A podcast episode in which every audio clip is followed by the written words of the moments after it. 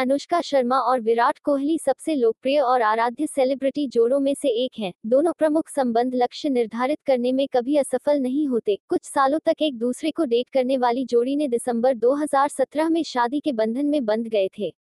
दिलचस्प बात यह है कि शादी की खबर उनके बड़े प्रशंसक के लिए एक आश्चर्य के रूप में आई थी, जहाँ कुछ समय के लिए उनकी शादी के बारे में अटकलें लगाई जा रही थी। अनुष्का और विराट ने अपनी गंतव्य शादी को लपेटे में रखना सुनिश्चित कर लिया।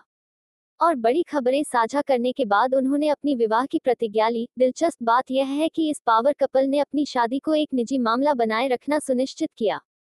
लेकिन उन्होंने इस बात का भी विशेष ध्यान रखा कि किसी भी परिदृश्य में सार्वजनिक रूप से विवरण का खुलासा न किया जाए और इसमें शादी की तैयारी के दौरान नकली नाम और ईमेल आईडी का उपयोग करना शामिल था। एक इंटरव्यू के दौरान अनुष्का ने खुलासा किया था कि उन्होंने कैटरा से बात करने के लिए, विराट के लिए राहुल के नकली नाम का इस्तेमाल किया था। बाद में एस क्रिकेटर ने खुलासा किया कि नकली नामों के साथ सारी योजना अनुष्का द्वारा की गई थी और विराट के अनुसार अभिनेत्री ने इसे अच्छी तरह से प्रबंधित किया था। अब तक अनुष्का और विराट अपने जीवन के सर्वश्रेष्ठ चरण का आनंद ले रहे हैं क्योंकि उन्होंने हाल ही में अपनी बेटी वामिका का स्वागत किया था। दुनिया के लिए थोड़ा सा अभिनेत्री ने लिखा। हम जीवन के तरीके के रूप में प्यार, उपस्थिति और कृतज्ञता के साथ रहे हैं, लेकिन इस छोटी सी वामिका ने इसे बिल्कुल नए स्तर पर ले लिया है। आँसू, हँसी, चिंता, आनंद, भावनाएँ जो कभी कभी कुछ मिनटों में अनुभव होती हैं।